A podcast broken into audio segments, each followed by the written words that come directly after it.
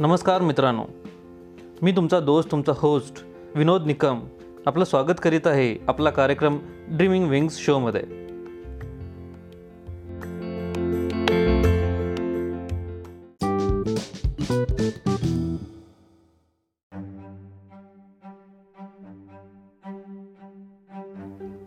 भाग एकविसावा. आता डायनिंग हॉलमध्ये उष्ट्या ताटासमोर फक्त बाप लेक न बोलता बसले होते. स्वयंपाक थंड होऊन शिळा झाला होता.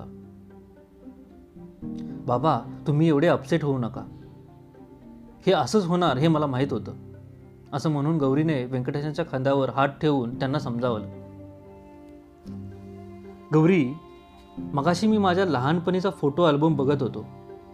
माझ्या वडिलांचं लग्न, माझं जावळ, मुंज, माझ्या वडिलांच्या दिवसांचे वाढदिवसांचे फोटो पाहून त्यावेळा मी किती मजेत होतो हे जाणवलं.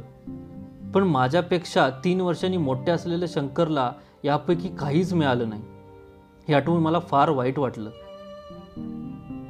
बाबा, रात्र फार झाली आहे, शांतपणे झोपा, उद्या त्यावर विचार करूया. गौरी, आज प्रथमच मला मी पैसा मिळवला नाही असं वाटलं. तुझी आई तुम्ही मिळवलेला पैसा म्हणाली. म्हणजे मी तिच्यापेक्षा कमी पैसा मिळवला असल्यामुळे ती असं म्हणाली. माझा पगार फारसा नाही, त्यातून खोटे बोलून मी कधी पैसे मिळवले नाहीत. मिळवलेल्या पैशातून मी बरेच दानही केले. माझ्या अकाउंटमध्ये जास्तीत जास्त पाच लाख असतील. असू द्यात बाबा, शांत व्हा. कसा शांत होऊ? आजपर्यंत माझा पैसा वेगळा ठेवावा असा विचारही माझ्या मनात कधी आला नाही. म्हणून मी शांताबरोबर जॉईंट अकाउंट ठेवलं.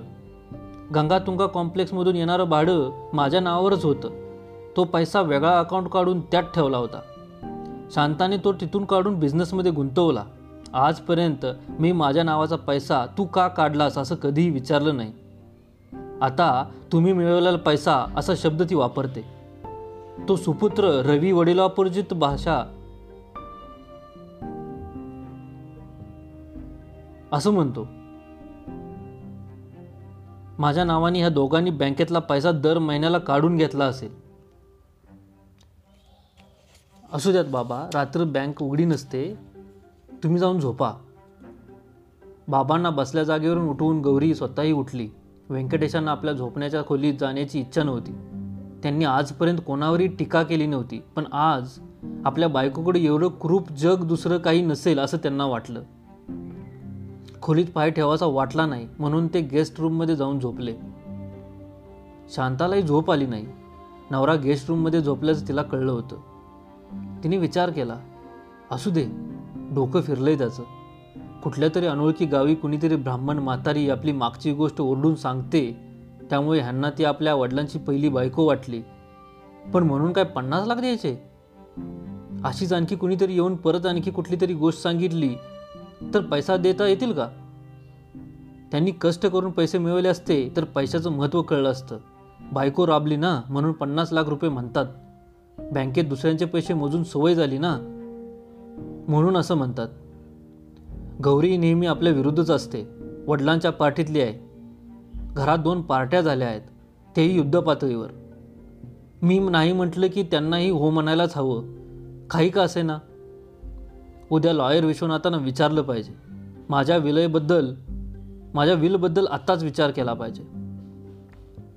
इकडे रवीलाही झोप आली नाही. राग जणू त्याच्या नाकावरच बसला होता. बहुतेक घरात पुरुष प्रॅक्टिकल असतात. नशीब आमचं म्हणून आम्हा मुलांना असे वडील मिळाले आहेत.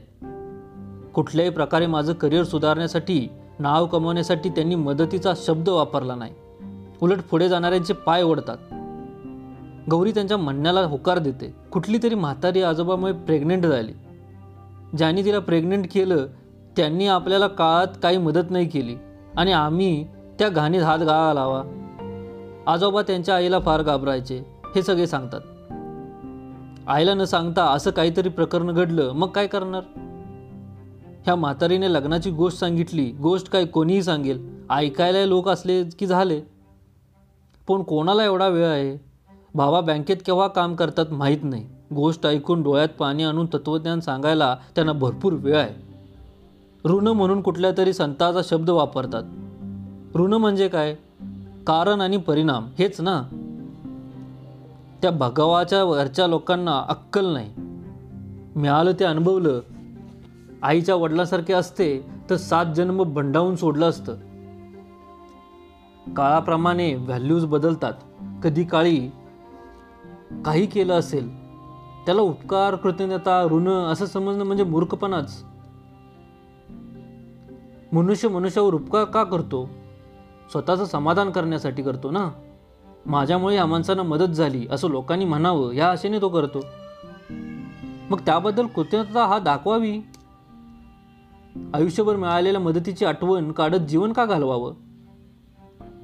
या स्पर्धायुगात जो चांगल्या रीतीने जगेल तो प्रगती करूच शकेल.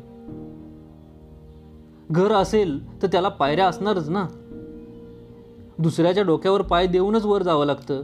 बाबासारखं काहीतरी बोलून व्यवहार, पैसा हातचा घालून बसू नये असा विचार करता करता रवीने रात्र घालवली आणि शेवटी झोप न आल्याने बाप लेखीने विचारमग्न होऊन रात्र घालवली. भाग संपला.